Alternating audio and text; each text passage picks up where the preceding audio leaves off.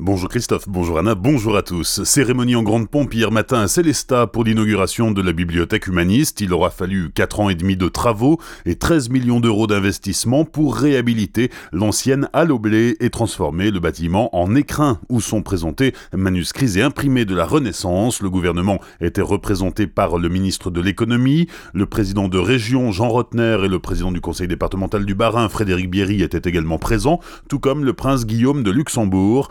Bruno Le Maire présente la culture comme ciment de la nation française et voit dans cette réalisation un outil au service de l'économie et du développement local. Bruno Le Maire. Je suis présent d'abord comme euh, amateur de culture française. Toujours considéré que la culture était sans doute ce qui est de plus important pour euh, unir la nation française. Et puis au-delà de ça, la réalisation qu'a engagée ici euh, Marcel Bauer à Célestat va faire de Célestat un pôle culturel qui va rayonner très au-delà de l'Alsace. Vous avez une réalisation absolument magnifique avec cette bibliothèque du point de vue architectural. C'est un succès architectural, je trouve, majestueux. Vous avez une collection qui est tout à fait exceptionnelle, qui va être ouverte au grand public. J'ai beaucoup de chance de pouvoir voir les incunables que je vois maintenant et de pouvoir les consulter. Et je suis persuadé que économiquement, ça va attirer beaucoup de touristes français ou étrangers ici à Célestat. Donc économiquement, effectivement, c'est aussi une bonne nouvelle. Autre réaction, celle du président du conseil départemental du Bas-Rhin, Frédéric Bierry, qui voit dans ce nouvel équipement culturel qu'est la bibliothèque humaniste un lieu majeur du tourisme alsacien, faisant de Célestat le berceau de l'humanisme en Centre-Alsace. Frédéric Bierry. Alors c'est un enjeu à plusieurs niveaux. C'est un enjeu bien évidemment d'abord un moment où le populisme, nationalisme se développe, de transmettre des messages de l'humanisme rénan. Et ça c'est un premier enjeu. Et puis c'est aussi un enjeu majeur au titre du développement du centre Alsace, développement économique, touristique, attractivité du territoire. Quand je vois la dynamique qu'on porte avec le château du Haut-Königsbourg, avec la bibliothèque Unix, mais le musée du pain aussi euh, à côté, il y a une vraie dynamique à, faire mieux reconnaître encore euh, Célestat comme euh, un lieu majeur du tourisme alsacien. Donc il y a beaucoup de dynamique à construire autour de cette bibliothèque humaniste à la fois sur le fond et sur la forme. Des propos recueillis par Franquiel. J'ajoute que Bruno Le Maire a remis la médaille d'or communale, départementale et régionale à Marcel Bauer pour 35 ans de service rendu à la ville de Célestat. Dans son discours hier matin, Bruno Le Maire a fait mémoire des attentats du 13 novembre 2015 à Paris, soulignant que l'humanisme était la réponse au terrorisme.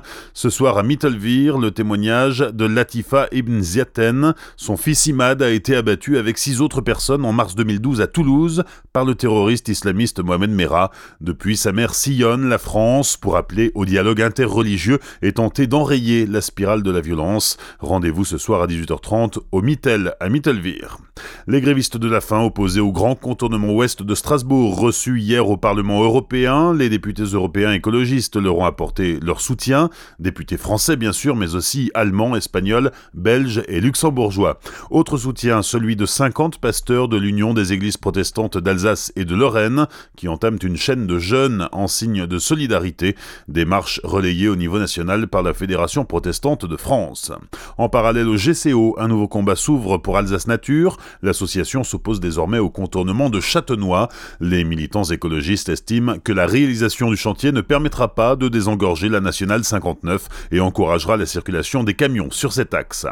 Un mot de sport, il y avait du hockey sur glace hier soir, 16e journée de Ligue Magnus. L'étoile noire de Strasbourg recevait les rapaces de Gap. Les Strasbourgeois se sont inclinés 5-6 et les Scorpions de Mulhouse ont été terrassés par les Dragons de Rouen 5-0.